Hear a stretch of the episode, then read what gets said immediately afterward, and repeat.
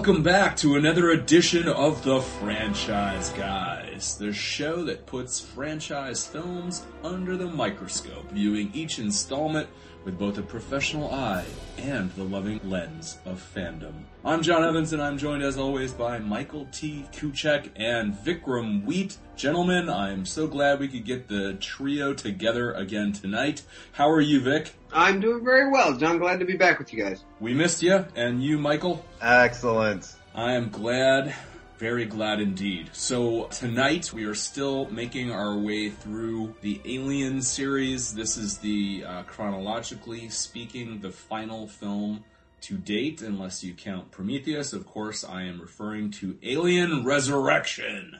Ha ha! And let's begin as always with our, uh, personal experience with this film. Mike, when was the first time you saw Jean-Pierre Jeunet's Amelie in Space, which was the uh, European title of this film, I believe. I have seen this movie, I want to say maybe once in the theater. With Alien 3, I had kind of this whole relationship with it and this kind of emotional dance and, you know, the entire thing. And with Resurrection, I watched it today and I believe it might be the second time I've watched this movie ever. So you saw, saw, it in the theater or did you not? I saw it when it first came out okay. in the theater, uh, in 1997 and, uh, I was excited because by that time I just started film school and, uh, there was nothing quite like film school then to start getting you interested in people like cinematographers and uh, I was really excited about a guy named Darius Khondji who was uh, you know who DP'd for this film, and uh, ran ran ran right out, and um, yeah, uh, it's interesting that thanks to Alien Three, I have already had one Alien movie crush my little heart, and so for that reason, I didn't have the same visceral reaction this time around. I, I just kind of watched Resurrection nodded slowly and sadly to myself, left the theater, and promptly ignored the, this movie's existence until today. All right, so your enthusiasm is uh, is through the roof. Yes, through the roof. palpable. All right, Vic, your turn. Uh, what's your relationship with this one? Well, I I actually just want to say because it's it's funny to hear Mike mention Darius Khondji. I remember uh, watching Wong Kar Wai's My Blueberry Nights, which I believe Darius Khondji also lensed, uh, for the exact same reason that I was like, oh my god, that guy plus Wong Kar Wai, like this is gonna be, oh my god, I never finished it. I never made it all the way through it. So, uh, so, so, and I'm I'm still a fan, but anyways, you, you can't chase cinematographers he, he had a real run in the 90s, and uh, just for the hell of it, I pulled him up on IMDb, and uh, it's been pretty spotty since then. But it, it is interesting that it kind of forms a triangle between, you know, uh, Alien 3 and this one, uh, in the sense that Fincher, I mean, he didn't shoot Alien 3, but uh, he was kind of Fincher's go-to guy for a while, and then he actually he did shoot this one. Yeah, and uh, then he obviously did Resurrection. So yeah, there, there's kind of a you know, it's a tight knit little group. When I was in grad school in uh, like '99, 2000, we had to do like a director's notebook for our script, and you know, basically crew it out, casting crew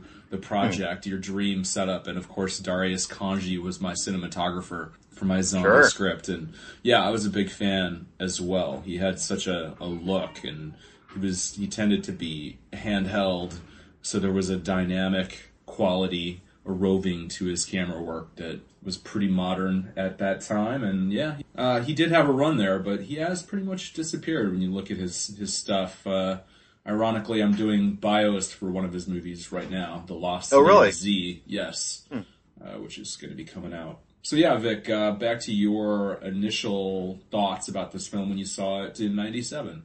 I won't even swear I saw it in 97. I think this was one of the ones where I had enough advance word that I avoided it. You know, 97, I was graduating from high school on my way to college. Uh, and I, I did not have time to take off from drinking and chasing girls to uh, go see movies that I knew were going to be bad.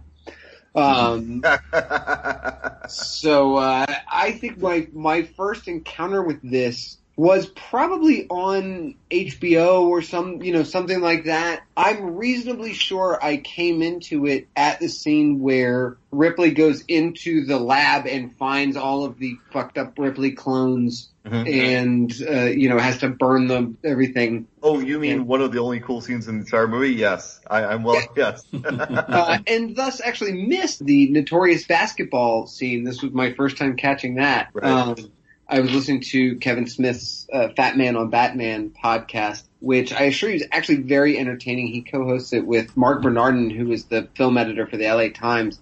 Very funny, very smart guy. They were talking about Alien Covenant because they just showed some footage of that to some critics, I think, in New York. And they got to talking about the old Alien films and how Bernardin said, you know, the, the first Alien movie is, as we've all said, is a, you know, is a haunted house movie.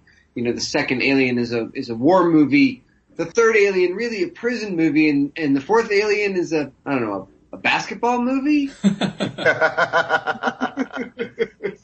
um, it's a '90s movie. This is like a concentrated chunk of '90s kryptonite. Yeah.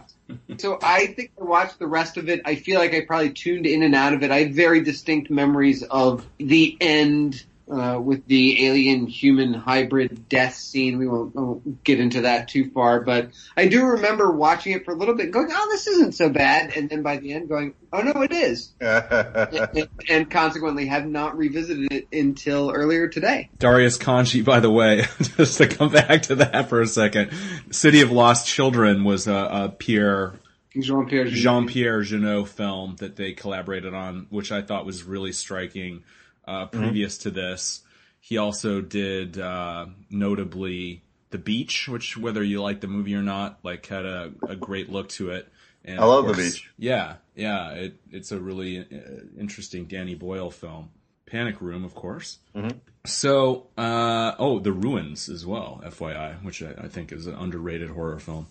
I wholeheartedly agree. Uh, when we pulled him up on IMDb while I was watching the movie, I'm like, oh shit, he did the ruins. And, uh, yeah, I, I love the book and, mm-hmm. uh, for, I have no idea why that movie got, a lot of people jumped up and down on top of the ruins and I have no idea why. I thoroughly enjoyed it. Yeah, exactly. I mean, and even having read the book first, which usually is the kiss of death for enjoying a film. Mm. He's he's gotten on as uh, Woody Allen's guy too, which even if you're talking about late period Woody Allen, there's there's worse jobs in the world to have than uh, uh, Midnight in Paris in particular. I think is terrific. So mm. let's not shed any more tears for Darius Khondji. he's done quite well. yeah, if yeah. I see him rattling a tin cup on Sunset, I'll be sure to flip him a, flip a couple of bucks, help him out, dust him off. So, never happened. Seven two never came along. yeah, my relationship with this film is a little warmer uh, than your guys's. Uh, I think I would kind of equate the experience of seeing it to one of the Star Wars prequels, where I was emotionally so so devastated by Alien Three and so angry at it that this movie didn't have to do much to represent uh, a tick in the right direction. So I enjoyed it. I mean, I never would have said it was a, a fine film. I did review it for my uh, college newspaper and uh, gave it a pretty favorable review as I recall, primarily just because it's not derivative of the previous films. I mean, I've heard some people say that, but I feel like it definitely has its own uh, vibe, its own tone, whether you like that tone or not. It's distinct. It's very French. Um, but it, it, it didn't feel like just a by the number sequel. They're, they're trying to do something here and it has its scenes. Like I was, I'm sure we'll get into it quite, uh, in detail but the underwater scene just kind of blew me away at the time. I, I just, I was so excited to see aliens operating in that environment and I thought the effects were credible and I, I still think that they are. I mean, compared to Alien 3's effects, watching this uh, last night, I thought that the the CGI was reasonable. So as 90s as the film is, and I, I agree with that, it's a lot better than the CGI in uh, most 90s films. I think that's fair to say. Yeah, I wholeheartedly agree. Uh, that kitchen sequence, uh, yeah. the underwater kitchen swing sequence. I, I, thought and, and, you know, just the entire thing where they pop up and there's eggs right there and they're jumping on them. Uh, I mean, that entire thing, uh, was honestly thrilling. Uh, I distinctly recall when I saw it in the theater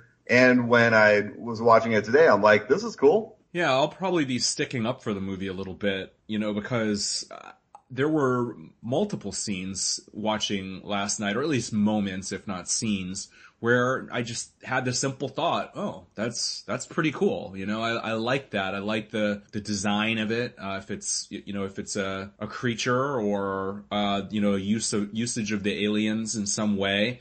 Uh, I really liked uh, one of the last kills in in the film. A guy has an alien inside of him, and he has the presence of mind to charge this villainous character that needs to be gotten, and positions himself so that the alien bursts from his chest and through the guy's head. And you know, just in sort of a Friday the Thirteenth kind of a way, I thought that was a, a quality alien kill. Mike, I hope that you and I can agree that that we should gang up on John anytime.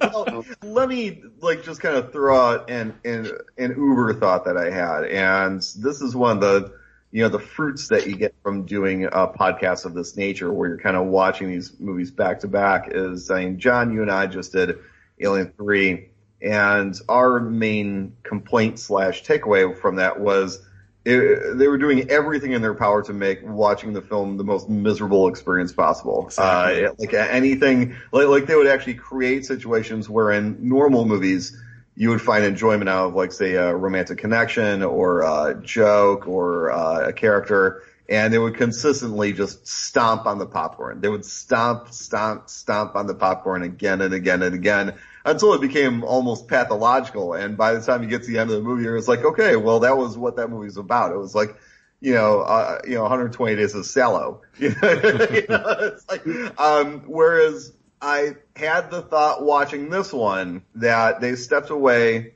looked at the underperformance and critical backlash against three, and they said, okay, no one likes this movie because it's too mean, it's too er, you know, so we need to now we needed to write it up. And so they bring in Jeunet and uh, a certain young gentleman named Joss Whedon. Never heard of him. Yeah, and, and uh, yeah, and City of Lost Children and Delicatessen, I definitely uh, have a lot of darker strokes. I mean, there's a nightmarish element to it, but uh, it's French Tim Burton to be a little broad. Well you know, put, right? Yeah, there's a nightmarish fairy tale quality. So there's all there's still like a there's a lot of humor, there's a lot of whimsy to these films, kind of a, a heartbeat to it. And I think that he brought that to this movie. Uh, and I don't know that it connects with the core material. And then you kind of pair that with Whedon's kind of ensemble snappy jokey thing, and uh, we go from dour British drama slash horror movie to the uh, the most popcorn that I've seen one of these films attempt to do. I, I could imagine some people finding this to be entertaining, and uh, for me, it, I, I, found it off-putting. I, I thought it jangled with the core material. Interesting, because like I think the word that really does come to mind for me with this movie is fun, especially as you said, coming off of Alien Three. Like it's hard for me even you know, a few weeks down the road from watching Alien 3 to just not be reminded of what a trudge that film was for me.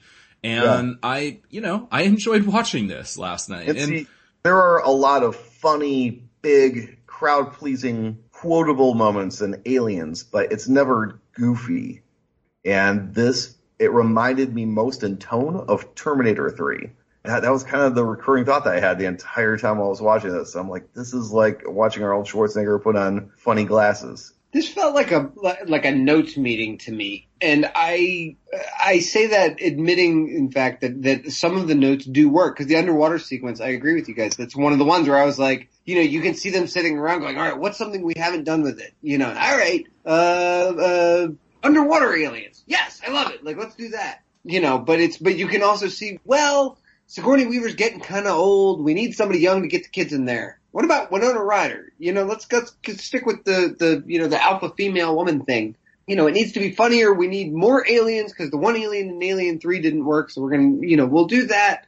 I really felt the presence of a studio trying to steer each individual beat toward satisfying some perceived audience need instead of feeling a director's vision on it, which I think, again, listening to you guys talk about Alien 3, and I, suspect you guys would agree with this, as dour and, and for all the, the problems that there were with Alien 3, it's a that's a David Fincher movie. It is dark. They set out to make the art house version of an alien film, and that's what we got. And this, for some of the unique kind of visual takes and some of the the individual shots that I thought were really cool.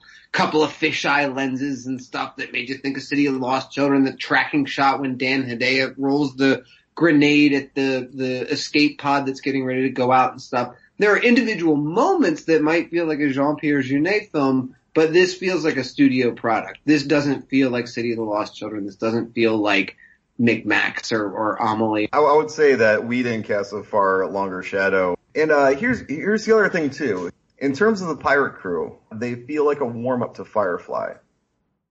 Ah, that's interesting. Because we have this tight knit little crew. It's run by a gruff but endearing alpha male. We have a happily married couple on the ship.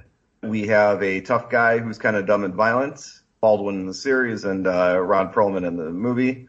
We have a cute, perky female as the resident gearhead, and uh, the movie does include a uh, a woman who was basically created in a lab who has extraordinary powers. Hmm.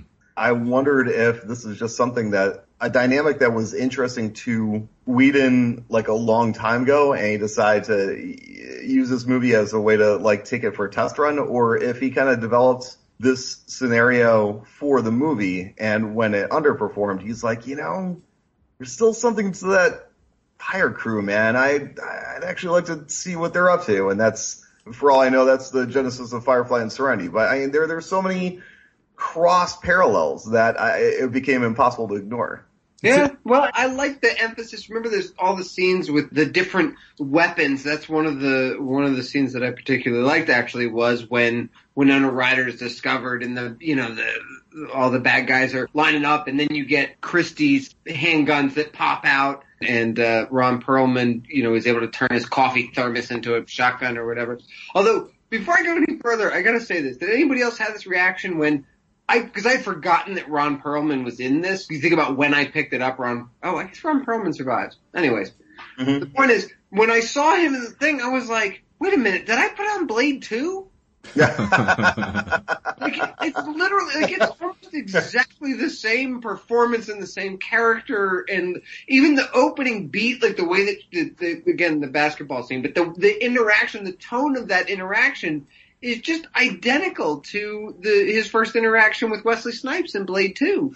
Per the basketball scene, I, I, I, didn't hate it. I thought it was vaguely amusing, mostly because Sigourney Weaver is having a hell of a time with this character. I, I think that she's done the really dour, sad, stripped down to the bone of her soul version with this one, I mean, she is really chewing the scenery up, man. And I think that that's actually one of, if not entirely my favorite aspect of this film is just watching her Sigourney Weaver just really enjoy herself with a, a, fresh take on, on Ripley. Also, as kind of a weird side note, you guys may recall that just the year before, in 1996, there was another sci-fi sequel related that had a unexpected basketball scene, and that was Escape from L.A. That's right. Yeah. That's right. Where I, I, and why why was that in the air at that time? Why why in the mid '90s did we need to have characters playing basketball? I mean, it's, it's almost like the the evil Rastafarians who started popping up in action movies in, in 1990. Mike, I just want to nail. I just want to nail you down on this. Are are you saying that you really feel that Sigourney Weaver is better in this film than Winona Ryder because. Oh yeah. Oh oh. Most, no, I'm, I'm, yeah. Mike, I'm I'm kidding because she's uh, Winona Ryder is awful in this movie, and yeah. this is the day when she is announced deservedly as a Golden Globe nominee for Stranger Things. I'm a fan. She's awful in this. I mean, like like Age of Innocence, awful. I don't know what they were thinking. Yeah, it's very clear that uh, this movie happened during that period of time when she was Hollywood's go-to ingenue, and so you know, for the same reason that she played Mina Harker. You know, she was Oh, playing God, the that's robot. awesome. She was playing the robot in this, and um, I mean, she's easy on the eyes, and I there there are things that I I honestly love her in. Uh, Heathers being the top of the list, but I in terms of this material, I noticed that the camera would occasionally just keep cutting back to her just for her reaction. And uh, they let her like a very pale Audrey Hepburn, and so it would be like this, you know, very dark yellow and gray Darius Khondji kind of lit type thing. And then every once in a while, we like just kind of pop over and see what Moonface is thinking about the situation. and uh, with her big eyes and her white face and just a blank look. Whereas Sigourney Weaver was very clearly having a hell of a time with this character.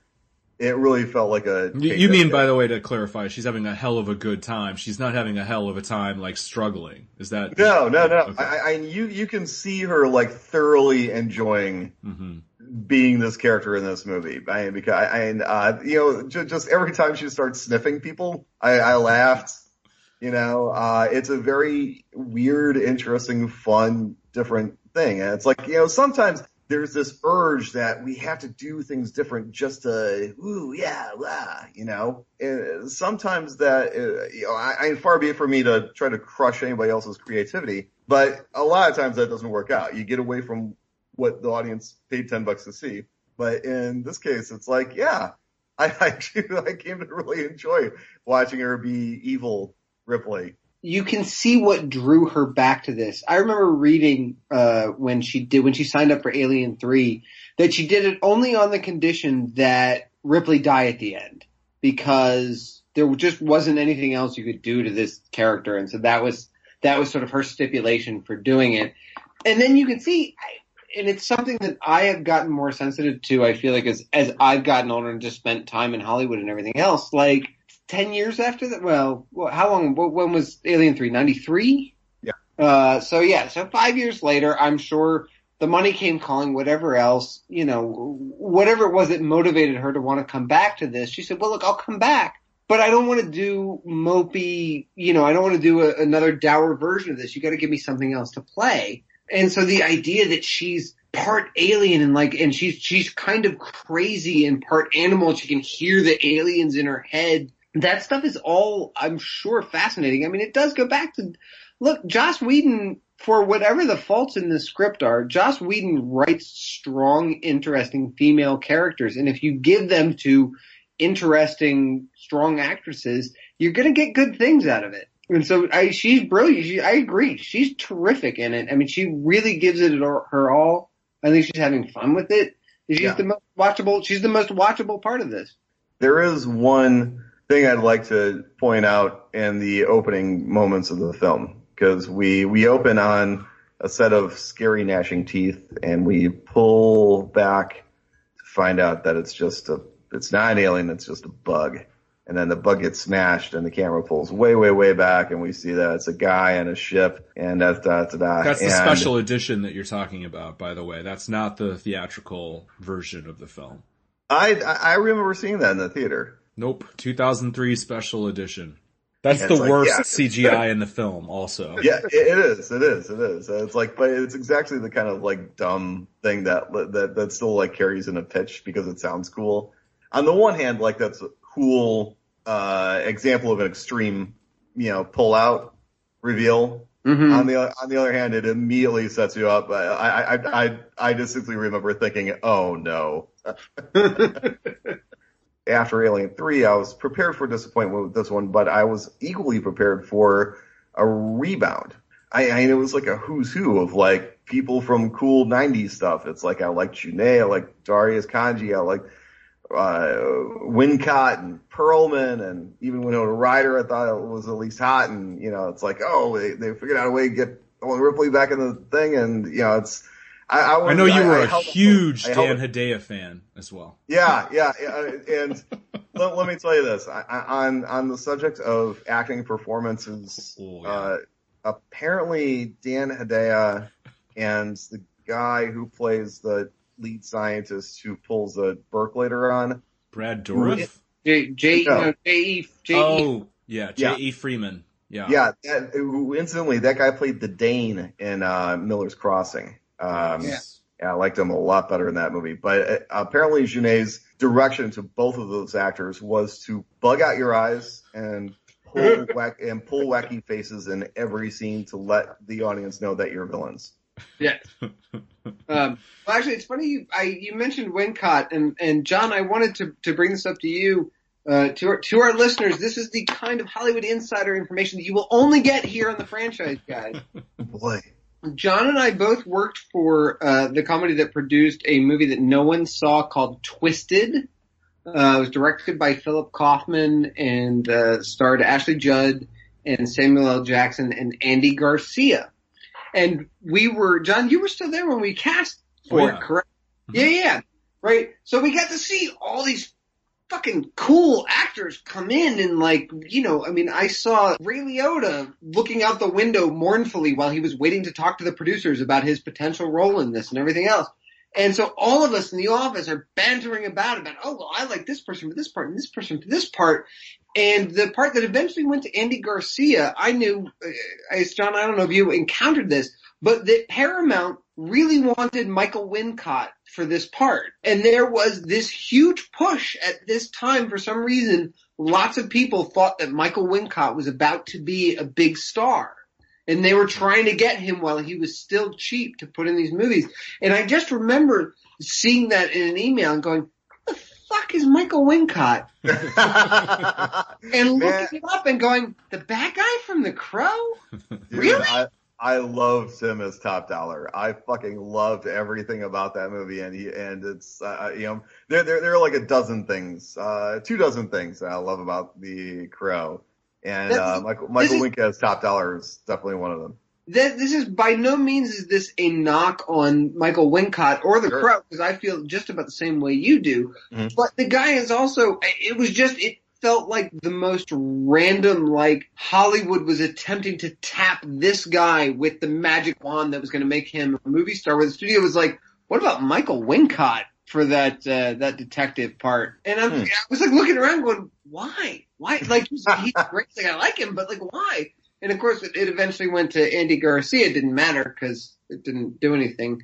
That was what I remember, by the way, Vic, about Michael, uh, about not Michael Wincott, but Andy Garcia's contract was that he would not do any scenes with his shirt off, and it was supposedly because he had some kind of scar because he was a he was he was like a, a yeah a conjoined twin, and he has this nasty scar, and he would never uh, be photographed without his shirt on for that reason.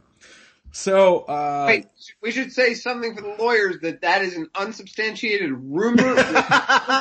saying that Andy Garcia had a conjoined twin. That is just uh, something an intern, an unpaid intern at our company uh, named Ann Copelson said. yeah, go blame that that that intern Ann if you Yes. if you have a problem. So yeah, Michael Wincott is kind of wasted in this film. By the way, I'm not a fan of The Crow. I just tried to watch it again and I found it utterly predictable and just Like, Kinda- get it, get him! Come on, this is it. we'll, we'll save that. I, I, if if we're gonna talk about late '90s genre filmmaking, everybody lost their minds over The Matrix. I, I, I was a Crow guy. I fucking love The Crow. No, I completely am on the other side of that fence. Yeah, no, I hear you. It's and I, I think that history bears that out as well, as far as just like you know what's more, um, what was more influential for better or for worse. Uh, the Matrix definitely had a larger footprint, but we'll put that aside I for now. think I think a little a little actor named Ernie Hudson would disagree with you, my friend. I I'm love Ernie Hudson, and I also love Ron Perlman. Um, I think Ron Perlman, uh, by the way, Blade uh, Two was um, like four years after this film, and Yes. maybe he was you know perfecting a a type that he would uh, be developing for a while. But I I enjoy him very much in this film. I do not enjoy Dan Hedaya. I will say that one of the things where I will undoubtedly fall in line with you guys on this film would be that his performance is cranked up to 12 um, and it's it's kind of painful.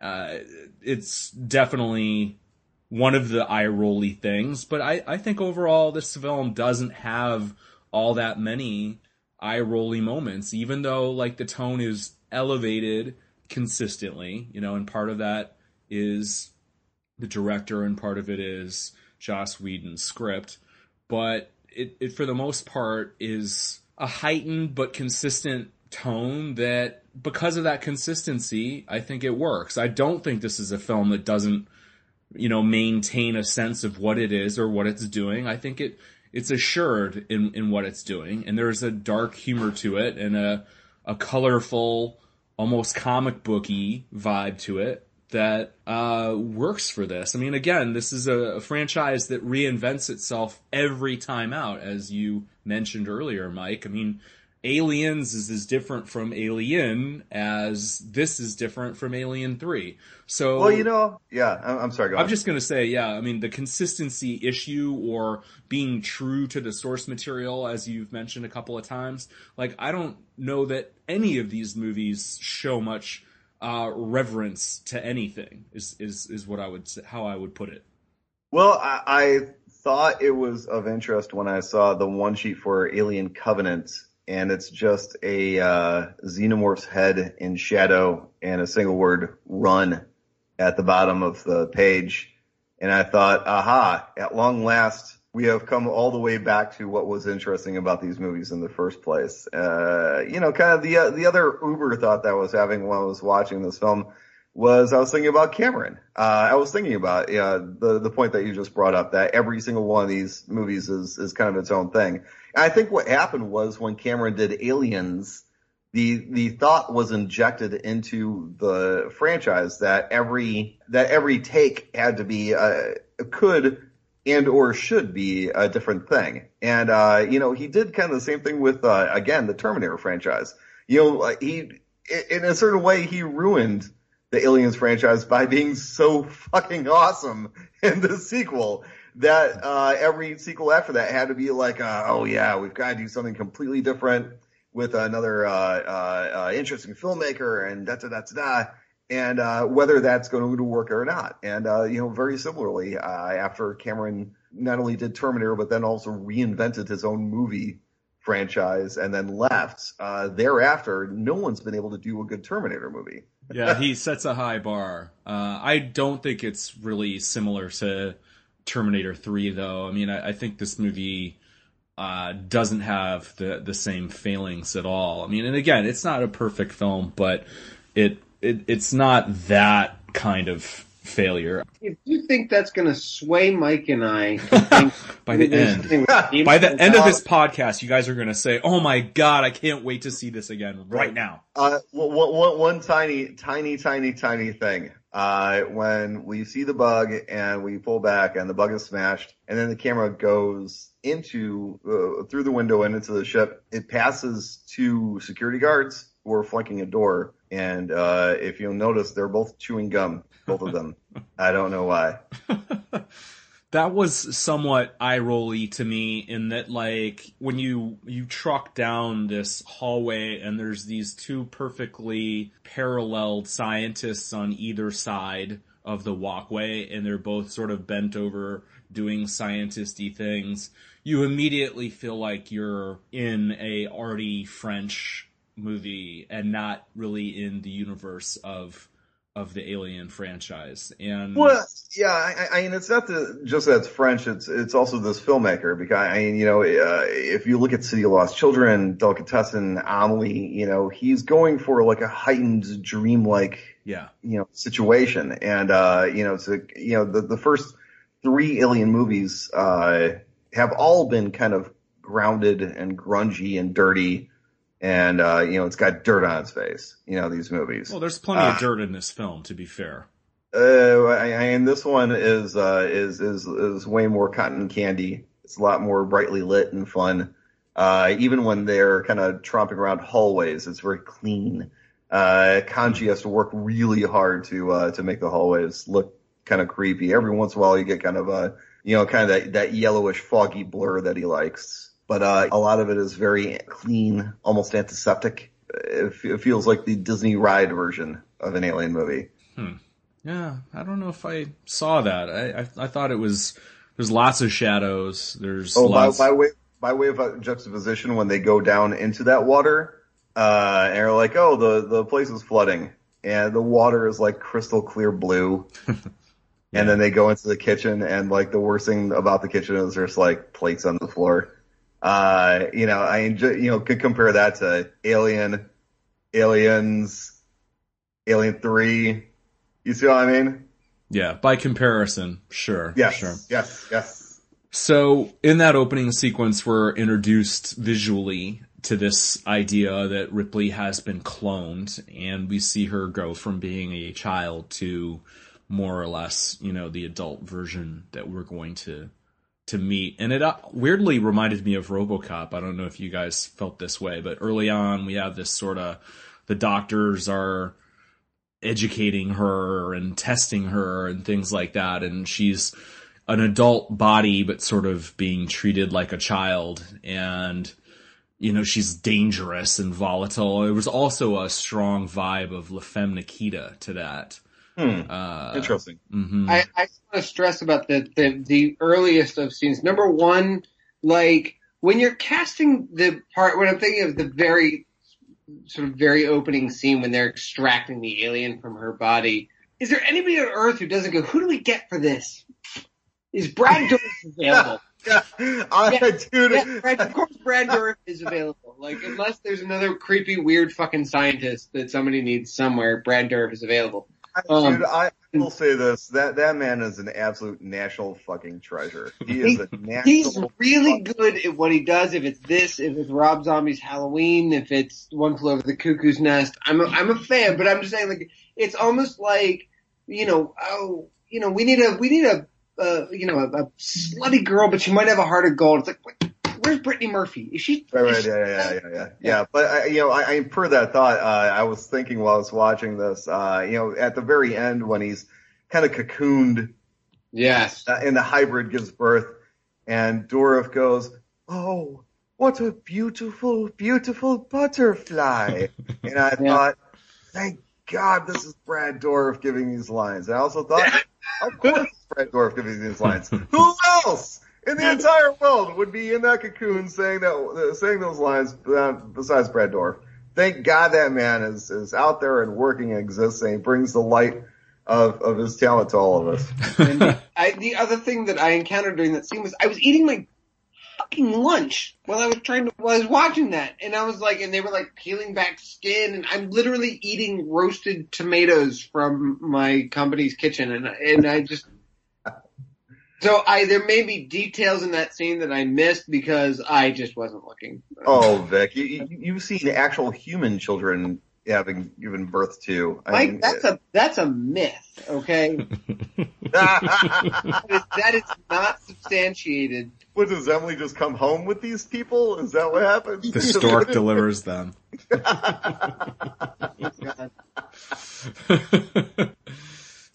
So yeah, the the problematic part about this for me, like just when you look at what exactly brought Ripley back to this film, I don't think that that's well explicated at all. The idea that like blood samples from uh, Fury, the planet that uh, Fiorina or whatever the hell you want to call it from Alien Three, are uh, recovered. This is 200 freaking years later. By the way, something that I did find very, I don't know, pleasurable somehow was when they say that the Weyland-Yutani Corporation is no more and it's because Walmart bought them out. Like, I did enjoy that. I really enjoyed that. yeah, that, that, that's that's a pure Whedon line, and I'm sure I, I, it's it's also the exact kind of thing where I'm just like, someone thought that was really funny. Uh, I, I, I that line does touch on. I'm speaking of RoboCop. This is the first Alien movie to try to engage in, in kind of a satire. I, I well, I mean that's not true. Like, like uh, Aliens kind of brings certain elements of the first movie to the fore uh, with um, Burke and that conference room scene, but it's it's still very subtle. It's very grounded. Uh, whereas this, uh, it feels like um, not quite RoboCop, but more like RoboCop Two, where it's uh, a little more ham-fisted, a little more just kind of dumped on dumped into the scene, like when they're watching like the Home Shopping Network and they're selling guns and knives. Yeah. Uh, you know, stuff like that. That I, was like, lame. They're, they're, I, I didn't think that was a, uh, a very prescient choice to have the home shopping network of all things. Right. Be still right. in existence in 2379.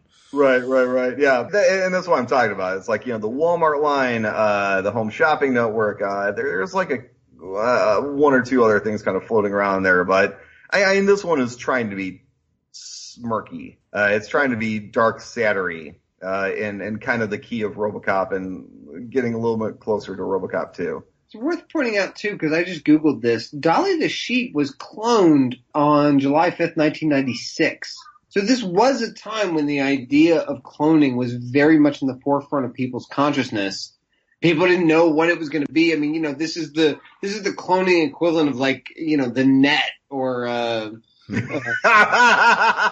or something where we didn't know we didn't know there was this new technology and, and, and writers were sort of trying to to establish well this is where it's going to go and yeah. you know, most oh, most of it was wildly wrong. I thought that there is a consistent theme of cross hybridization, cloning. Harken back to all the millions of people who tuned in last time when John and I talked about Alien Three, and uh, for for me, it's a it's it's not a very strong movie, but it's got some cool ideas. And one of the cool ideas is that the alien is born from a non-human host and thereby is different. And I think that you know the creative team picked up on that, and it was like, where can we go with this idea? And I would say beyond you know, but besides Sigourney Weaver's performance, uh, that's kind of my other favorite thing about this film is they kind of take their own cool idea from three and run with it. Yeah, I, I think that it is interesting that the fact that the aliens have a very strong genetic memory where, you know, like, I think there's something to, you know, to say for this in nature in, in general with animals, of course, is that they just know how to do certain things because their, their genes are somehow encoded with genetic memory and you don't have to teach this animal to do that. And somehow that enables Ripley to have genetically coded her own personal memories from her previous life and and so she doesn't remember Newt's name but she remembers that she had this relationship and it, it still haunts her which I liked that pause yeah. when they showed the girl card. I, I I thought that was very nice. Absolutely, and I think the film is loaded with stuff like that. I mean, again, not to just be a, a total apologist for it, but there are many little moments like that that tap into the previous films. And, you know, sometimes it's a little explicit. Like in this initial uh, scene, we get her as voiceover reprise the line from Aliens when she's talking about, you know, my mother used to tell me that there are no monsters, mm-hmm. uh, you know, no real ones anyway. And right. that's not true. And, and so you, you have this, you know, really blatant callback, but, uh, you know, in general, the tips of the hat to the previous films mostly are just about Ripley as a character. And I think that those little touch points maintain our sense, even though the character has changed, transformed so much, like these little flashes of her that are still there at this point, you know, I think they all kind of resonate and they add, they remind us that this is the same person, but she's just been through so fucking much at this point that, uh, I think that's something that we talked about last time that I think they bring to a, a reasonable facsimile of full fruition here, which is the idea that what is the worst thing you could do to Ellen Ripley? You know, making her unwillingly complicit with the aliens. You know, as it is sort of rape like, like so much of the, the imagery of the alien life cycle is they rape you and they make you part of the family. Well, you know, not necessarily in the normal way. She has that fate has befallen her and she is now torn between those two families, our family and their family. And the question of her divided loyalty, she has said, the actress, you know, was a big part of why she went with this take and signed on. And I'm sure, you know, being paid the entire production budget of the first film didn't hurt either. But, you know, there's. well, she, she is a co-producer. So, I mean, it's not like anyone's thrusting, you know, lines on her and telling her where to stand, you know, and she's definitely, hey, hey, you know, just because this is an alien movie doesn't mean you can use words like thrusting when you're talking about acting. well, let me ask you guys this. Does the genetic intelligence go the other way? Because I think the movie is trying to shape the aliens into being more intelligent than they have before. Uh, that they aren't just like kind of running their instinctual programs, that they're a little more um, crafty, they're a little more snaky, they're a little more thoughtful. For and... example, the scene in which they escape, which, you know, is kind of logical and obvious in a sense, but, but they, they pick out one of their own and they a weak one clearly, and he doesn't like the plan, and I kind of like the way the puppet acting goes on that. And they devour him. He bleeds out, and the other captive aliens escape because, of course, as we all know, the alien blood is acid. So that's kind of what you're referring to there initially, right? and and kind of throughout there, I, I, that that's the biggest sign, but there are little you know hints and and beats throughout the film in which you you you you see a higher level of intelligent behavior out of these creatures that we haven't seen before. And the question is, is it because you know the genetic material goes both ways? That they've got a little Ellen Ripley in them. Ex- exactly. That they have a little more human in them, thanks to the fact that you know they're they're all children of the Ellen Ripley host. I actually think far more, well, not far more, but uh, the the uh, a good example of that is when they lure one of the guards into the chamber and then the alien actually punches the button um, that reminded me of Gremlins. The frozen stuff. What's that? That reminded me of Gremlins for some yeah. reason. Well, you know what it reminded me of, and and just take this journey with me, guys. What that reminded is Ghostbusters, because the thought that I had was, all right, so we've established that the aliens take on the characteristics of the, the, the host that they embody, if it's a dog, it's a person, or whatever. Like, if you're the scientist trying to resurrect the aliens, aren't you trying to think of the Stay Puft Marshmallow Man of hosts? Like, don't you have? Isn't there like a like a sea otter? Or like, what's the cutest, most harmless animal that you can impregnate with an alien that would maybe come out with something a little more docile? They keep putting humans in front of them and then being shocked when they get these violent. Yeah, that's uh, a really good point. Yeah, yeah. What's the H.R. Giger version of a chinchilla? yeah.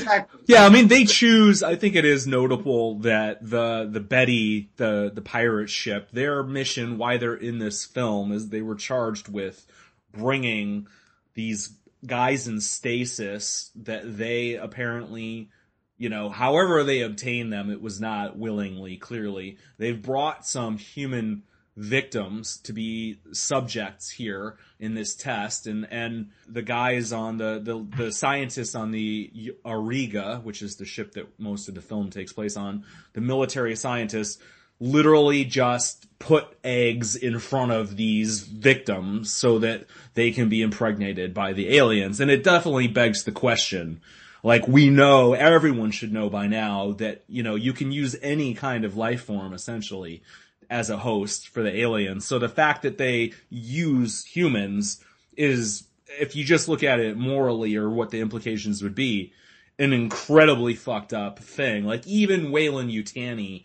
like the idea was, well, we want this, you know, no matter what, we want this thing back in our labs. And if that has to be in the body of an expendable crew person, so be it. But you kind of have the feeling they wouldn't like choose or arrange that fate and, and and the guys in this movie have. And I, I think that's somewhat, you know, cheap. I don't necessarily think there's a great amount of thought that went into that. The other thing that was bugging me about this film, of the many things that bug me about this film, is they repeat the mistake of part three is that our supporting characters are completely reprehensible. Uh, in Alien 3, we're we're told, look at all these guys, they are murderers and rapists. And then in the second half of the movie, we're supposed to care whether or not they die. We're supposed to root for them. Uh, and John, you pointed out when we were talking about that film that, uh, you know, they may have been striving for a certain level of redemption. And because they're re- religious characters, uh, you know, there, there, there's a thought process to be had in that. In this film, though, the pirate crew, there are guys who make their living by pouncing on sh- mining ships exactly like the Nostromo and grabbing the people who are in stasis and selling them for cash to be uh, used as test subjects, and the movie asks us to go, yeah, but they're kooky, wacky characters with uh, you know Whedon-esque uh, you know uh, uh, patter between them. Thereby, you should care if these aliens like murder them or not, and the answer is consistently no. Yeah, that is problematic. I will agree, and I want to like throw it back to Vic here, but I think that the morality of the film it almost feels like it's not pointed, it's not really purposeful. It is kind of haphazard those choices that I don't think they really thought that through. I don't think they have a a strong stance on h- how we should view these pirates on the Betty. And if anything, yeah, it is very apologist and you are just supposed to embrace them, even though they've done this like I don't know how you would justify that. Like, and the idea you're sort of, I think, taking a jump, which is like this is a a routine mission. I I gave them at least the benefit of the doubt that this was like a a strange request that they fulfilled. Um, so I wouldn't necessarily go so far as to say like this is all they do is just hijack people. I think this is a weird case, but still, it's very it's dubious to be to Still, say the the, yeah, they do it. Eggs hatch. People get hosted. Wh- wh- Whether it's one time or many times, it's still you know a job that they do. So at the end of the film, when they crash land on Earth and uh, Ron Perlman and uh, the French guy get out and they're like, "Yay, we survived!" The music cues tell us that we're supposed to be happy for them. I'm just like, no, fuck these guys. What the fuck? well, Johner, the Ron Perlman character, is a utterly consistently reprehensible character. There's no doubt Actually, about that. yeah, I, I I found him the most entertaining to watch besides Ripley. Uh, a because it's Perlman, and B because I just thought the character was funny. But at the same time, it's just like Alien Three. We have a film. You know, they're not a group of space truckers like in one. They're not a group of space marines like in two. You know, they're a group of villains. And the movie says we, we, we should feel sad when the alien bites our head off, and the answer is no, I don't.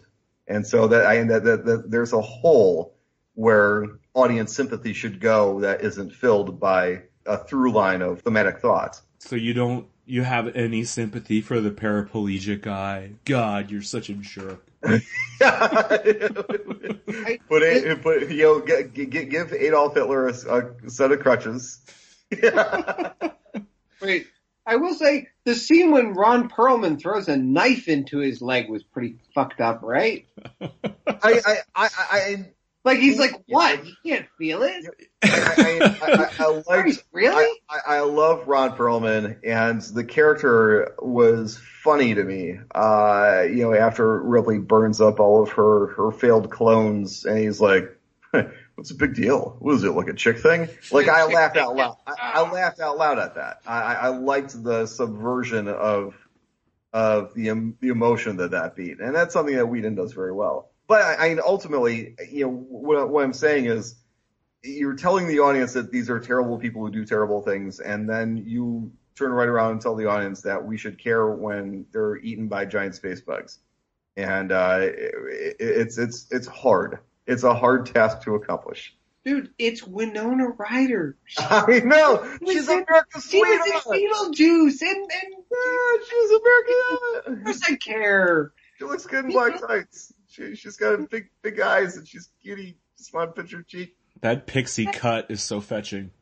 Yeah, well, I, uh, she she we, we are she does tell uh, uh, Ripley in one of the several extraordinarily blunt expositional beats that uh, she is programmed to care about the human beings that uh, she is around. Same as Uh, Let me ask you this. So uh, again, for a film that that seems to be on so many levels trying to strike out on its own and identify itself as something different than what we've seen before with Sigourney Weaver's character and the aliens are different and all this kind of crazy shit. Is anybody impressed by the reveal that Winona Ryder is actually a, a synthetic? No. Uh, yeah, I, I, I found it to be a, a shrug in terms of, of execution. And, uh, then when you take a step back, uh, it's like, oh, this is another example of, well, you know, it's an alien movie. We need someone to be revealed that it's, uh, you know, that's a synthetic. Although, guys, when she is revealed to be a, uh, artificial American,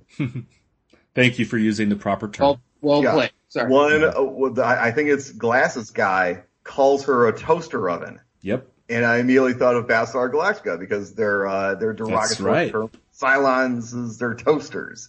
Oh, the toasters are coming! Ah, you know, And that was later, so boom. Yeah. we're Yeah. laying we're laying track. You know, it from this movie to Firefly to Battlestar Galactica to motherfucking Avatar, bro. I do have to wait. I do have to ask because is when you say glasses guy, are you talking about Leland Orser? Yes, Larry Purvis, one of several humans kidnapped by the crew of the Betty while in cryosleep and delivered to the Auriga to serve as hosts for the aliens. All right, so John, I will give you credit that his the, the his death seemed the most creative use of the uh, the the impregnated person uh, in an alien movie, and I actually did like that scene. Although people charging into gunfire and not falling down still strikes me as silly, but that's okay. It's Hollywood. I'm okay with that. but I wonder, especially since we've been talking so much about Darius Khondji, when he first appears. Didn't it feel like he was just literally repeating his performance from Seven? I don't was recall that actually. Was Yeah, there to, to a certain degree. Yeah, uh, yeah. was Khondji filming this going, I feel like I've seen this before. Yeah, but, I, but when, when when he pops up, he also delivers the kind of uh, I, uh, there, there's another like extremely clunky expositional beat where he just kind of like fires out uh, exactly where he thinks he is and what his situation is uh, in like a really clear, on the nose way for the audience to just kind of get. Uh, you know, this kind of handling of, uh, you know, a supporting character will just kind of pop up and be like, here's my life story, da da da da da. And everyone goes, oh, okay, that's that guy's deal. Right, fair enough. Sawyer, Sawyer wants to say thank you. Oh, hi Sawyer. Well, you're welcome. Happy birthday. Well, I'm I'm kind of sick to do that. You're kind of sick to say thank you. Yes, well, when a little bit. he when he gets nervous, he he feigns illness. That's funny. It's a good it's a it's a good ploy actually. It works. What? um, my my sickness doesn't care. Well, Your sickness doesn't care for that, is what he says. Well, it, it, it's adorable because one day, years from now, he's going to dig up this recording and he's going to remember that long, long time ago, Daddy used to do things that were fun and cool. hey, there you go. All right. So, sorry, yeah. Say, say, uh, let's see. Say something cool about aliens. What do you like about aliens? Really? Well, I just don't know why I just got that. Yeah. Who's who's your favorite alien? I just don't know how I just got that up. Did you like ET? Uh, I just don't know how he got that up. All right, guys. I don't think we're gonna get a good soundbite out of it, but Not this I love- time. Next time. I'll be right back. Let me get this one back. Bye. Sawyer. Seconds, I'm coming back. So, sorry, John John said bye. Say night night. Squeeze the other one. Perhaps we can get an interesting scream. Night night. Night night. His sickness does not allow him to say night night. Okay. Too funny. Uh, all right, guys. I am I am back with the caveat that I'm holding a baby. The baby has passed pacifier, so I think we're going to be okay. Okay. You you guys just jump right in, man. Uh, the the one only thing that I want uh, that that I that occurred to me while I was watching the movie was uh, in this one the aliens growl a lot. There's a lot of Yeah. growling. They they sound like tigers. Hmm. Yeah. Interesting. I didn't realize that. It's kind of like in uh, Jaws three when uh, the jaw the, the shark growls and roars at people. I think of that as being from Jaws four when they hit it with the electrocution, and it, you know it makes some sort of roaring sound when it leaps out of the water before she impales it. Lo- lots of growling and, and roaring in uh, in part three as well. I don't want to, guys. I don't want to get off on a tangent, and I hope that we can still use this. But I had a, I had a coworker say to me with a straight face that he thought Jaws four was better than Jaws three. He's insane, right? Well- yes. I rewatched the Jaws movies because they all appeared on Netflix a couple of months ago, and for the fuck of them, I was like, I'm gonna watch all the Jaws movies. And three is a complete pile of shit. You're Oh, so, I don't know. I, I find it very charming. I've watched it in the last five years, and it's Uh. really good. I probably watched it twice in the last five years. I, I did find myself enjoying four more than three. Uh, the Revenge with Michael Caine, you enjoy more. Yeah, yeah. Wow. I, I, I, I, there there were aspects of four that I thought were more uh, entertaining and interesting. I, I, I liked the Voodoo Curse. I liked uh, the the you know the the new setting. Uh, I mean, it's not a good movie by any stretch of the imagination, but uh, well, in the '90s, revival terrible. revival houses played uh, three in 3D, and I was in large crowds watching it, and we enjoyed the hell out of it. And I don't think it crossed anyone's mind to play four. Um, it's just, you know, I guess it, it that's like a different experience. Um, objectively good is not a word I would necessarily, you know, use here or a phrase that I would use here. But Right. you know, it's just like it's a fun movie to watch. It's it, yeah, maybe it's so good it's bad, so bad it's good is is part of it, but it's just much more entertaining. And and again, that's part back to this movie, like the fact that this movie is for me entertaining is puts it ahead of something like a a chore like Alien 3 is. I just, you know, I feel that that matters somehow. All right, let's get back to this. Let's let's fucking Yeah. let's do a podcast. So I think at this point, because you know we're well in uh, over an hour into this podcast, maybe we won't go scene by scene. But let's just talk about like some of the more interesting aspects and highlights of the film, and certainly when Ripley discovers the failed clones. I mean, that is a, in my view, a, a tremendous sequence. It's tremendously disturbing once we realize that one of them is alive and talking and begging to be uh, put out of her misery. And she's this, you know, ghastly, sickening hybrid that is still mostly human. So I think that's a really good choice from a design standpoint. But One tiny asterisk though, Mm. a tiny asterisk though. Uh, the the failed clone begs Ripley. She says, "Kill me, kill me." And of all the weapons at her disposal, Ripley uses the flamethrower on this poor creature woman. Uh, couldn't just put a gun to the side of her head and make it quick.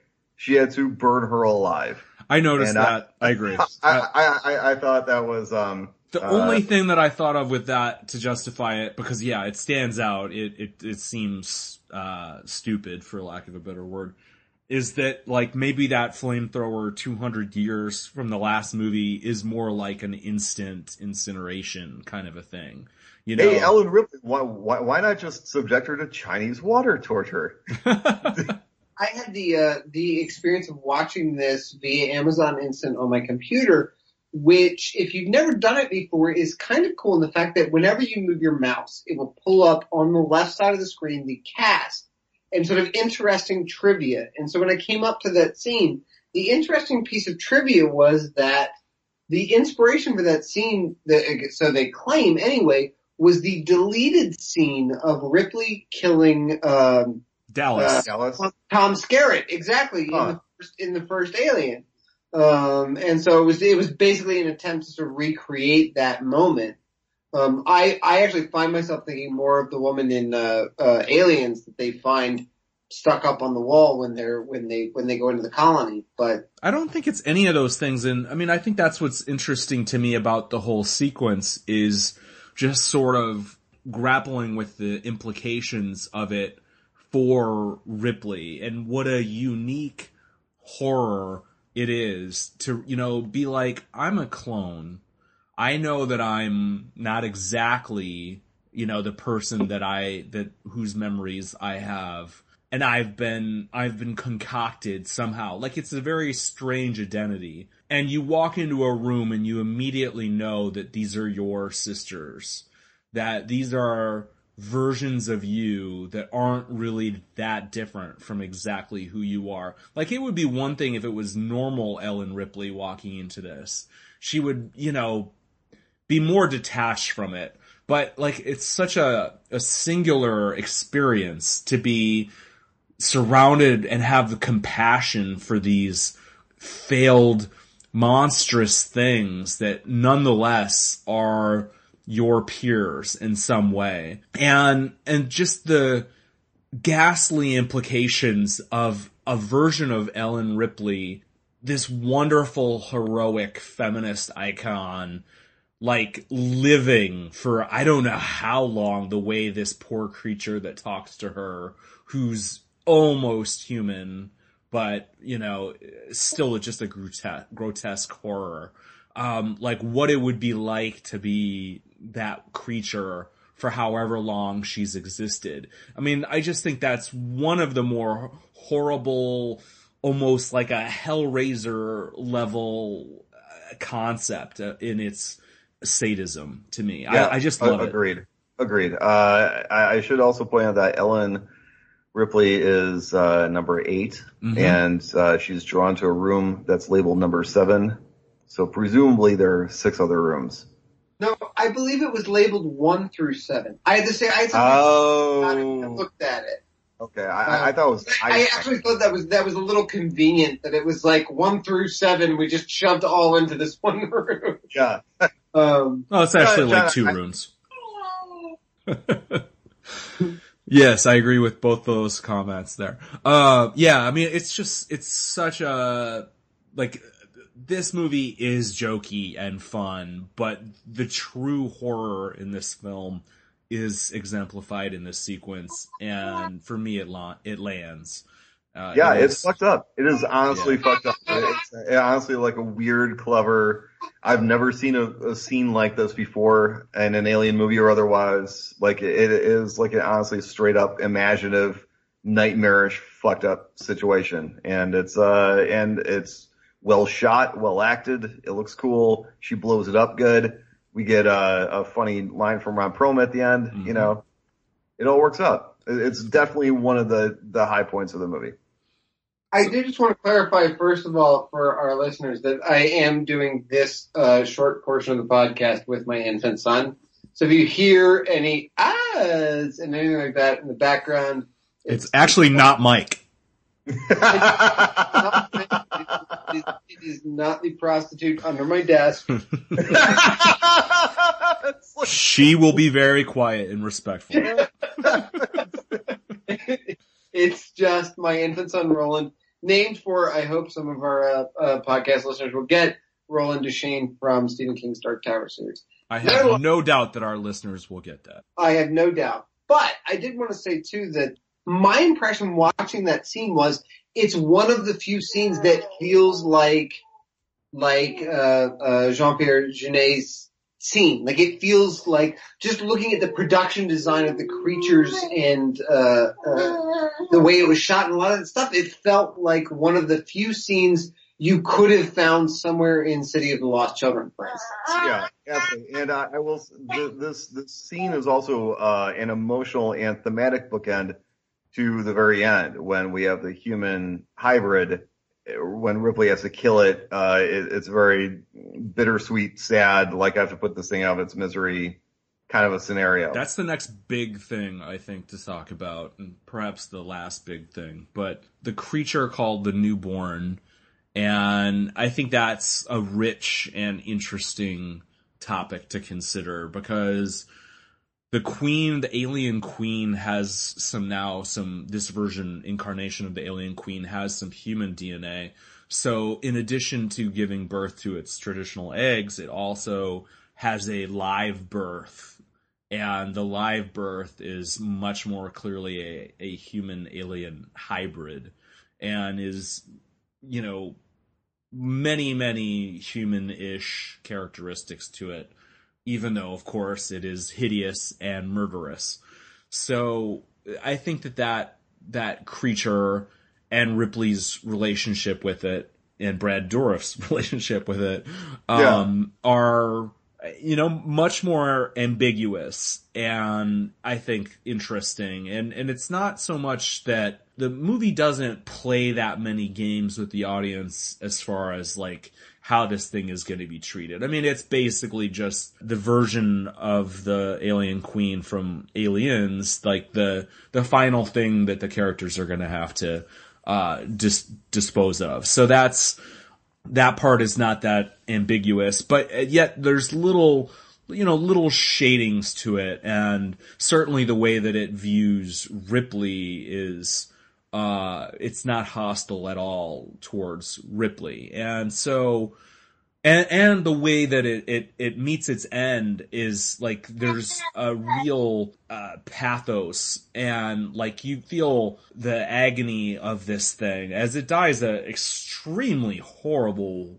death. You know, it's sucked through a tiny, tiny hole in the uh, window of this bulkhead and uh, of this airlock and you know dies slowly and painfully. And it, it, yeah i felt i don't know about you guys i guess i'll, I'll throw it back to you. Like i i felt a degree of sympathy for it as it meets this fate. Well the puppet work is amazing. Mm-hmm. the the the effects on that creature are amazing. They're extremely expressive. And uh, yeah, it's meant to evoke sympathy, and the filmmakers do an excellent, excellent job props out to the FX team on the hybrid. It's fantastic. And uh, of course, when Ripley is, you know, sobbing as it dies, this horrible death. Yeah. And, uh, even the beats that she has where they're just kind of touching each other's faces. Uh, I mean, her moments in that are very, uh, sensual. They're very tactile and very much of a piece with uh, when the aliens carry her to the nest and she's kind of born on this wave of xenomorphs in almost kind of a dreamlike state. Yeah. Those beats are as close uh, that this movie comes to like a true Jeunet moment where they're uh, strange and macabre and dreamlike uh, and sometimes violent, but you know ultimately nightmarish. And you know the whimsy falls away, and we start seeing that something that looks a lot like art for a brief period of time that shot when she falls into the sort of sea of xenomorphs and is sucked in, I agree is one of the profound, beautiful moments in this. I found everything with the newborn unconvincing. It pulled me out of the movie. I agree, like I understand what they were going for. The creature looked like Pumpkinhead. Mm-hmm. And I was, I just wasn't, I just wasn't convinced. Everything was about they spend a lot of time trying to set up this idea that, well, you can't trust Ripley because she's part alien, and I never believed it. I didn't buy it for one second. The moment it sticks its tongue out and licks her face, I understand that it was supposed to work. It didn't work for me. And right up to the moment when it was getting sucked out of the, uh, the, the, Roland disagrees. Roland, Roland, it really worked for Roland. Um, he's an probably understands a little better than I do. Uh, right up until the moment when it is sucked out. By the way, it is essentially killed by the equivalent of an airlock again, which I found repetitive and unimaginative. Um, and that whole death scene, I just, I, I, I just didn't buy it. Hmm. You didn't buy it. It, it, it is a. little. It, I, I, not work for me. Her relationship to the creature didn't work to me. Hmm. Um, the creature itself was unconvincing. I didn't like the effects. I didn't like the creature design. It was like an alien without, I don't know, any of the affects that make the alien scary. Well, I, I do see the Pumpkinhead resemblance. I, in fact, dove once again to IMDb to see if Stan Winston had had done the effects, and uh, I, I don't think so. I didn't see any names that jumped out at me. I didn't see the guys had worked with Stan Winston. Uh, right. I, I, it was, I, it was a French Stan Winston, right? Yeah. Stan Winston. It is, it is like a, it is Le Pumpkinhead. but yeah, Le I, I, it, is little, it, it is, we're, uh, Vic, I agree in the sense that the movie is expecting the audience to swallow a huge emotional payload and have it just kind of sold to them. It's basically like, you should feel sad about this. And yep. it plays huge, huge, huge beats. I for all of its ham-fistedness, it, uh, it, it, ultimately did work for me. The sledgehammer did kind of land, uh, not directly, but, but to a certain degree. Uh, the only, the one and only thing that kind of pulled me out of that beat was, um, I found myself thinking of Jason X. That's fair also, I noticed that even though the suction is strong enough to suck this giant monster out through a hole the size of a quarter, when we cut back to Ripley and um, Winona Ryder, they're just kind of sitting there holding onto a pipe or rope uh, with like a blow dryer going across their faces. Uh, there's very little reaction. to the supposed level of pressure. Yeah, that is that's a fair point. Uh, Yeah. I think from the design of the creature, though, I mean, it's very skeletal. It's very, it, it looks very ghoulish, and you know, it has these expressive eyes, but they're deeply sunken in the sockets, and you know, it it it looks as dead as it as it looks alive. It's a it is a truly ghastly creature. And and yet I think that in the performance, as Mike said, of the puppetry and the expressive eyes, like there there is a degree for me, uh, I have to say, a degree of uh, pathos, sympathy, whatever you want to say. So uh, it worked for me, but I will remember watching it the first time. I don't think I was terribly impressed by that. Like as much as I kind of liked the movie, uh, I would say that the ending was pretty weak as I experienced it the first time. And so I think I'm bringing a little bit of a, a, a new sympathy for that character, uh, you know, for whatever reason. Also, I think that's interesting that has clear breasts. Like it's very clearly a female. And I, I think, you know, no, I'm serious. Like I think that there's some, some degree of, that's a good choice in that her original daughter was a girl, her surrogate daughter was a girl, you know, like I, I think that there's a degree of extra resonance to the fact that this creature is clearly female. I, I always thought it was hermaphroditic, if anything. Uh, it, it does have female elements, but I don't know, for whatever reason it feels, uh, yeah, there, there's a male element to it as well. I don't Um, think so, man, because uh, like I was looking for junk and there's there's no junk. Were you freeze framing? Give me that alien dick. Give me that alien dick. Uh, this, may, be the only horror movie podcast in which we reference the word hermaphroditic that is not about. Jamie Lee Curtis. No, I was just well, I was going to say sleepaway camp, but Jesus Christ, John, you you, guys- want us to get to right? By the way, Substantiated rumor. We don't know anything about Jamie Lee Curtis. side note, I I recently on Halloween night watched Sleepaway Camp for the first time, and Mhm. wow, that movie is podcast worthy. Yes. Uh, I, I should point out that um, at the very end of the, so something I had completely forgotten about this movie is at the very end, uh, there's a door that won't close all the way, and if they don't get closed, then they're all going to die, and they've got like about ten seconds left to get this door all the way closed, and Winona Ryder goes back there because she's their kind of crew gearhead, and um, she can't get it closed because it's jammed, and the creature shows up and John, like you pointed out, like, like kind of a lift of uh, the Queen from two, but in this case, it helps her shut the door. Yeah. Shut that front door. It's it, it saves them. It saves them, and they immediately kill it because it is. You know, it looks upon its alien mother, pulls off her head. It looks at Brad Dourif, pulls off his head. And with Ripley, it's very tender. It's very babyish. It's very tactile but this is also a la Frankenstein. Like it's it's a thing that's too horrible to live. It's you know another genetic monstrosity like the uh, version of Ellen Ripley that she had to set on fire upstairs. Well, I think that it saved itself in the way that a lot of what we've talked about is setting up the increasing intelligence of these creatures. But I will say this, and, and I think this will actually suffice as my final point. After the creature was sucked out of that window, right, and then there's the gaping hole, like you said, and Ripley and, and Winona Ryder just hanging onto the pipes or whatever.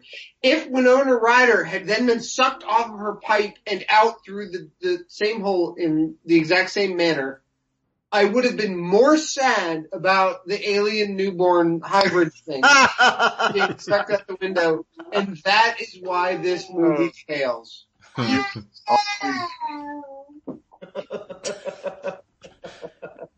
It fails, is what Roland just said.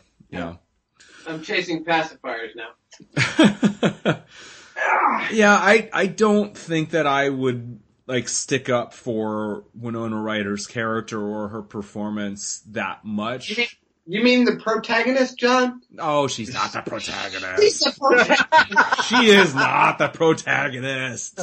She's she's their version of Ash and Bishop, the supporting character who plays a key role and who becomes important by virtue of their, you know, sort of shifting chameleon like quality in the film. And, and I, I don't think she's that terrible at playing that, fulfilling that function, you know, and obviously she's not Ian Holm or Lance Henriksen, but I, I don't think that she's. you undermine your point when you say she's not Lance Henriksen. well, I think that's obvious. I mean, who can But, be uh, Lance I- Henriksen? Well, uh, if if He's there, the star of Millennium yeah, I love if- him. and Pumpkinhead. That's Yeah, very true. It all circles back. Uh, if there is one element, storytelling element in this entire film that just absolutely does not fucking work at all, it's her entire situation.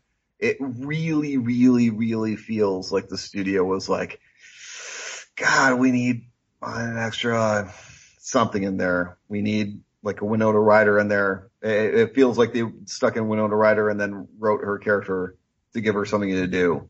Uh, and, and that character, from, is there anybody from Reality Bites that we can that we can cram into this movie? but yeah, it, it- Sadly, it- Ben Stiller Ben wasn't Stiller? available. No, Ethan Hawke. No. but like everything else, kind of, kind of, kind of, sort of makes sense. You could kind of nod along, and just her entire deal, her motivation, her reason to be there, what she's doing, and why. Uh, none of that works at all. I mean, she has a scene where she pulls a knife on Ripley, and you don't buy it for a second, and they try to explain it with heavy-handed exposition, and it doesn't work.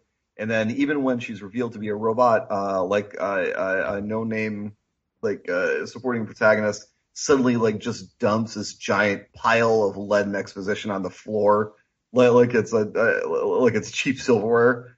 And uh, everyone goes, "Oh, okay." Like, you know, in the other movies, it was like an elegant, "Oh shit, she's in synthetic." And in this movie, she needed this gigantic backstory because you know she's a big star and has, she's got to have her own thing and blah blah blah. And goddamn, I, I hate to say it, but this movie would actually be significantly stronger if she wasn't involved. I don't know. I mean, I, I think that first off, lead silverware is always a bad idea. Uh, so I'm, Uh, I'm with you on that. if you're gonna buy silverware, make sure it's made out of silver. John, I was, I was all ready to I was all ready to, to, to gang up on you, but I can't really argue with that. I think there's one interesting beat that i- is is subtle where she has the uh the boxing gloves on and they're getting drunk and she tries to pick up this this cup of alcohol and fumbles it of course with the boxing gloves and spills it. And Ron Perlman screams at her and she leaves and immediately acts sober and you're like, this is before you know she's a uh, synthetic, and you're like, huh, interesting. And the idea is that of course she's not drunk. she just was looking for a way to get out of that uh, situation so she can go into the decks that you're not supposed to go into and find Ripley. And so, I I mean, I thought that that was kind of well, well done and well executed. And like the character is playing, she's playing this sort of duality, which is part of what endears her to the paraplegic guy is that she's a little weird and quirky and, you know, an outsider and not, not smooth and cool. And that's kind of what Bishop or Ash, like they're, the synthetics are always outsiders. Yeah, And- they're they're they're always kind of space Mormons in a Yeah. way. Yeah, Uh, yeah, exactly. Um, you hit the nail on the head. This isn't a basketball movie; it's a boxing movie. but it, it is revealed that that she's uh that she's uh Christian. Uh, it, it, it it it's only a factor in one scene, and that's it. It's it's never mentioned before that, and immediately forgotten after that. But she does open her Robo Bible. I, I but even that feels really just kind of dumped on on the floor of but the she's uh, she's clearly ashamed of what she is. You yeah, know? there, there is. yeah, There, there's one resonance that she has with Ripley is the fact that she uh, feels a deep level of self-loathing for Mhm. what for what she is, and and they and have that in she- common at this yeah, point. she she has she has a lot of antagonism with Ripley because she projects her own feelings onto Ripley. She assumes that Ripley also hates herself and is also this horrible self-loathing creature. And when Ripley is just like, "No, I'm a lion. I am a grinning lion. I'm Shere Khan," you know, and uh, it, Yeah. it, kind of pulls Winona Ryder around. out of it. Yeah, I, exactly. I think that's a great, great point. And, and, and one of the, amazing charismatic things about this Ripley performance that you know, doubling back, you guys touched on it, but I, I haven't really said anything about her. And, and I, I think that something she started doing in Alien 3 and just doubles down on in this film is Ripley really owning who she is. And, ha- you know, like having fun as an actress, but also just this character, like, she develops a strength that's very typical Snake Plissken, you know, cynical badass kind of a thing. But it's the idea that because she's been around this block and she's seen this stuff before and survived it and dealt with it, that it gives her a, and also just by losing so much, it gives her a freedom. It gives her a sort of, I don't give an F kind of a, latitude with to to move around in this dangerous universe and keep it in in a perspective that is unquestionably cool and I I enjoy it even though I, I felt at the time like watching trailers for this movie I remember thinking it was too quippy and there's definitely sort of a one-linery quality to her but at this point I I don't mind it. It's it's charming and I, I think that that this was a character that weirdly enough, like if I want to say anything bad about aliens, is that she's she's frumpy and she's somewhat, you know, somewhat of a of, of a school marm, and somehow in the subsequent two films, like there's actually something sexier and more playful and and wicked about Ripley, and I think that was really an an interesting place to take the character away from you know, the, the sweet, you know, vengeful mother bear. Mm-hmm. Yeah. You, I think you run the, you run the risk of becoming campy when you go in that direction. And that is in this movie's worst moments. That's what you see. Now, again, she's great. I mean, like, like, uh, Mike said, she's chewing the scenery. Like you can feel this is a great actress plumbing different parts of this because she's not really playing Ellen Ripley. She's playing Ellen Ripley as genetically part alien, you know, clone who has some of her memories but not all of her memories. Uh, it's a, I, I understand why it appeals to her explore the, the character that they've created for this movie. I understand why she signed up for it. I don't, I don't begrudge her this at all. But there's an uh, earnestness to the the character in the first two films that I think it's it's welcome to jettison because it almost would become self parody, and even by being campy, like you're you're inviting a different kind of self parody, and I acknowledge yeah. that. But but by somehow being in on the joke or being tongue in cheek with it, I personally find that more indelibly sort of uh, lastingly pleasurable than her just always being this furrowed browed, you know, uh, again, the angry, protective, bitter, you know, a damaged mother. And I, I think that, right. it was, it was cool to take the character so far afield. And I honestly, I can't second guess that. Yeah. I'm gonna, I'm gonna ask the hooker under my desk what pleasurable. And I think she's really gonna be the, the final voice of reason on this as soon as she can talk. Uh, Once she, um, clears her throat, so to speak. Yeah. uh, once you remove the, uh, quote unquote pacifier, the pacifier. Whoa! Well, that's a good note to end on. Any final thoughts, gentlemen? let's, let's, go around the horn. Mike? Uh, well, I, I, think uh, it's very similar at its core to Alien 3 uh, in the sense that it's got some cool ideas and it's got some cool scenes, but ultimately kind of fails as a cohesive cinematic you know situation on the surface, it's the exact opposite of Alien 3. It, Alien 3 is completely dark and dour and no fun at all. Uh, this is the first movie that's actively trying so hard to be fun that it pushes into kind of a silly, goofy space that kind of jangled with me at the same time. I mean, there are scenes that hit high levels that are some of the highest of, of you know, and at the very end, you know, when, when Ellen is, Ellen, like I know her well, but uh, that's Mrs. Ripley to you. Yeah, she's been my life so long I can't remember her name, man. But uh, when, when uh, there are those moments near the end when uh, Ripley's amongst the aliens, and uh, you know, it's it's very, uh, I it's as close as I've seen uh, one of these films get to a moment of pure art, where it, it really seems like we've shot uh, we've taken a Giger painting and just shot it. Uh, and I'll definitely give this movie that. I mean, it's got some cool shit.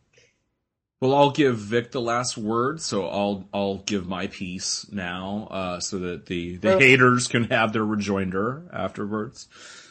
Um, I, I I think that this film, I thought of Jason X a couple of times earlier tonight in in discussing this, and I think that it's it's a weird parallel in that that movie was uh, four years later, I believe, and like that in some ways inevitably functioned as a as a palate cleanser or as you know a love it or hate it, and it's mostly god awful uh, new direction for the Friday the Thirteenth series, and I think that this is the really good version of that. You know, again, not to say that I think this is a truly really good film, but by comparison and just sort of as a a departure that works, I think that this movie like while not great, I will always say that I enjoy watching it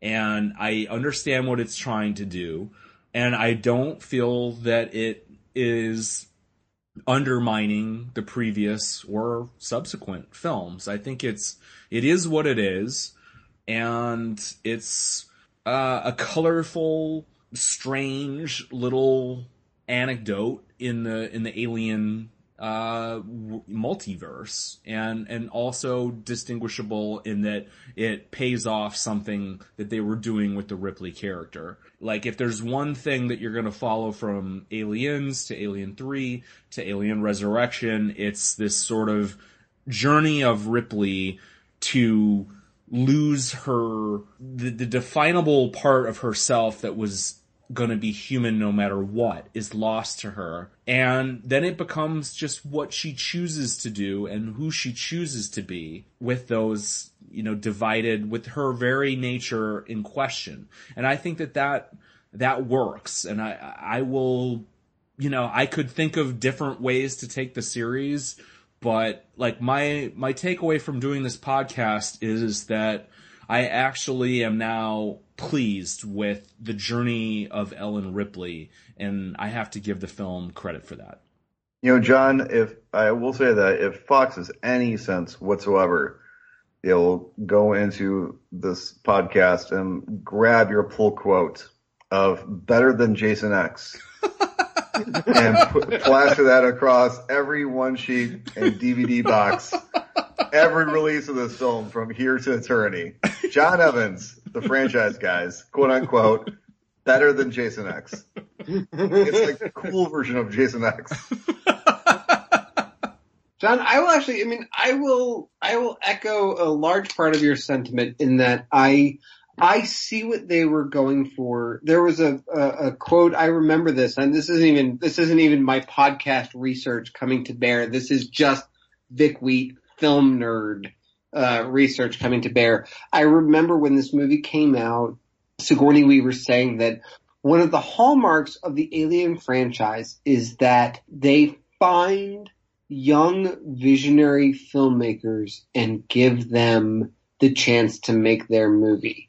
Uh, and I think that that's absolutely true. You can't argue with a directing lineup that includes, uh, you know, Ridley Scott, James Cameron, David Fincher, and Jean Pierre Jeunet, if he's the weak link who would four years later make a best foreign language Oscar winner Amelie, like And it's a good movie. I mean yeah, Amelie is a good movie.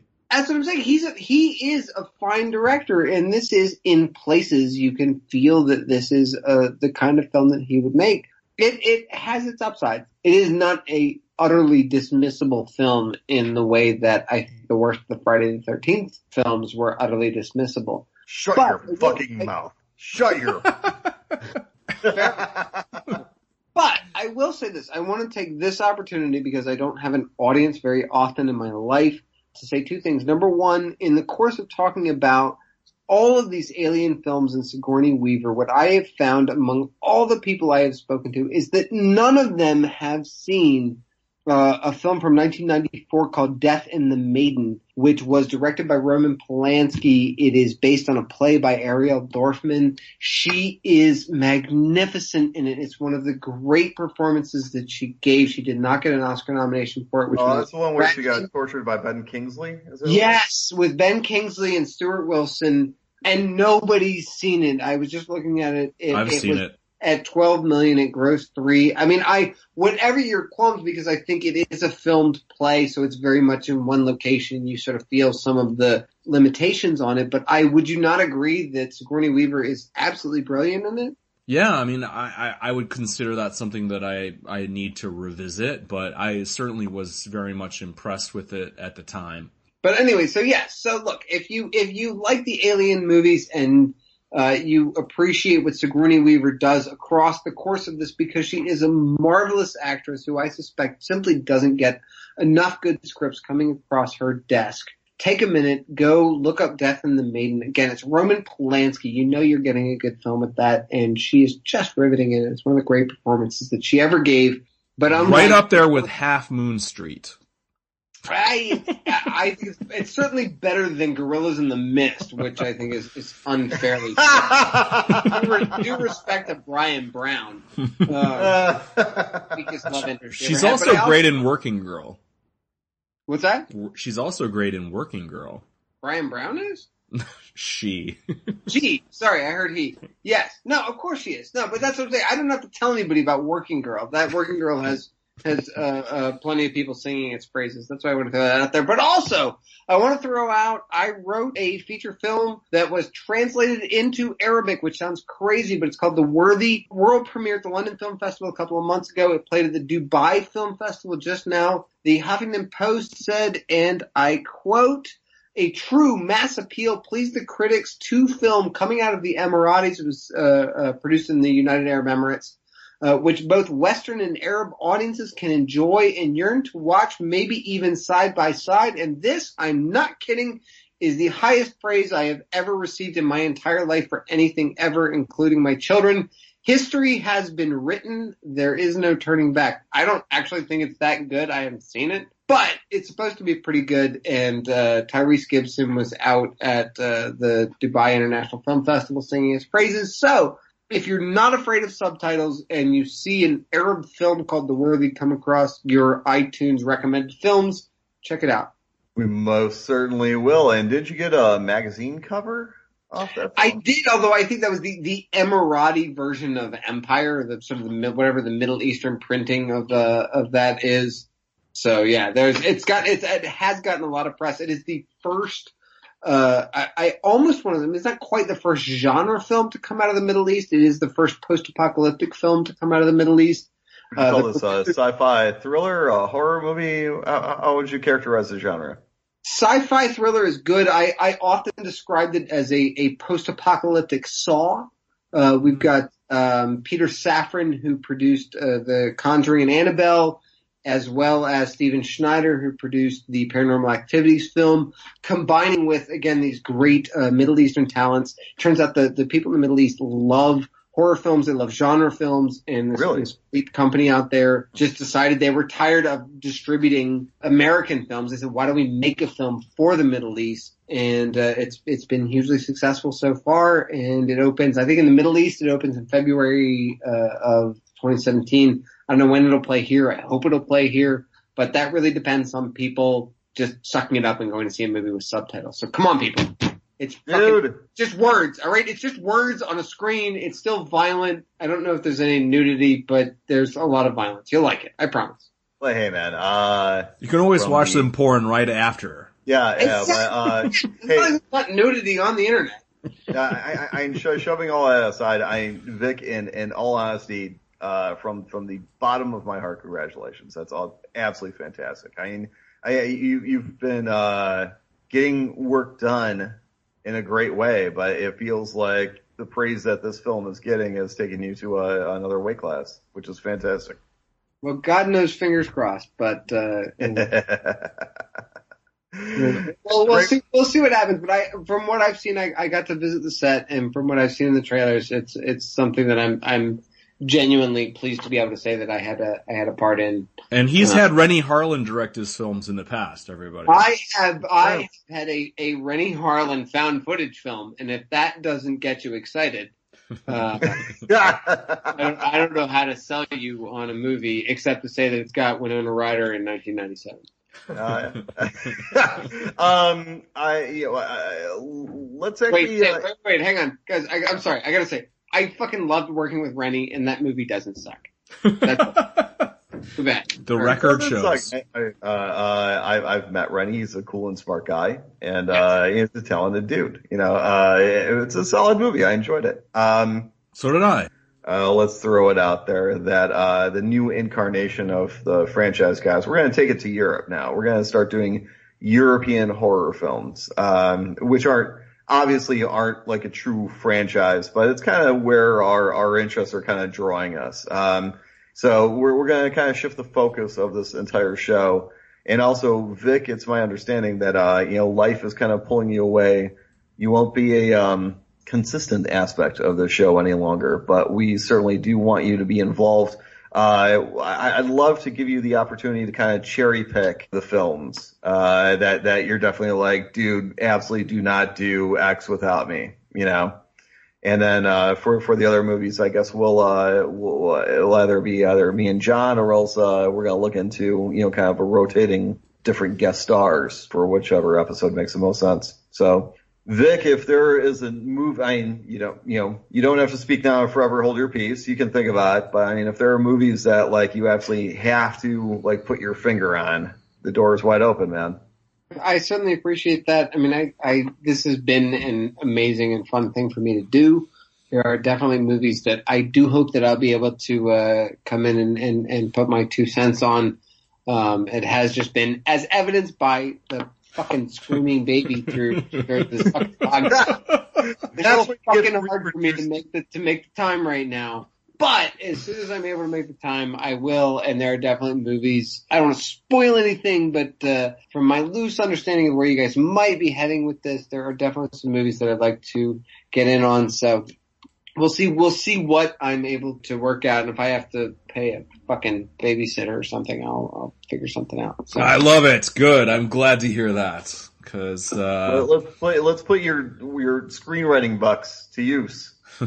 yeah, that's and they're they're already they're already paying for one one hundredth of my children's college fund. oh man, amen, brother. Whew. Yeah.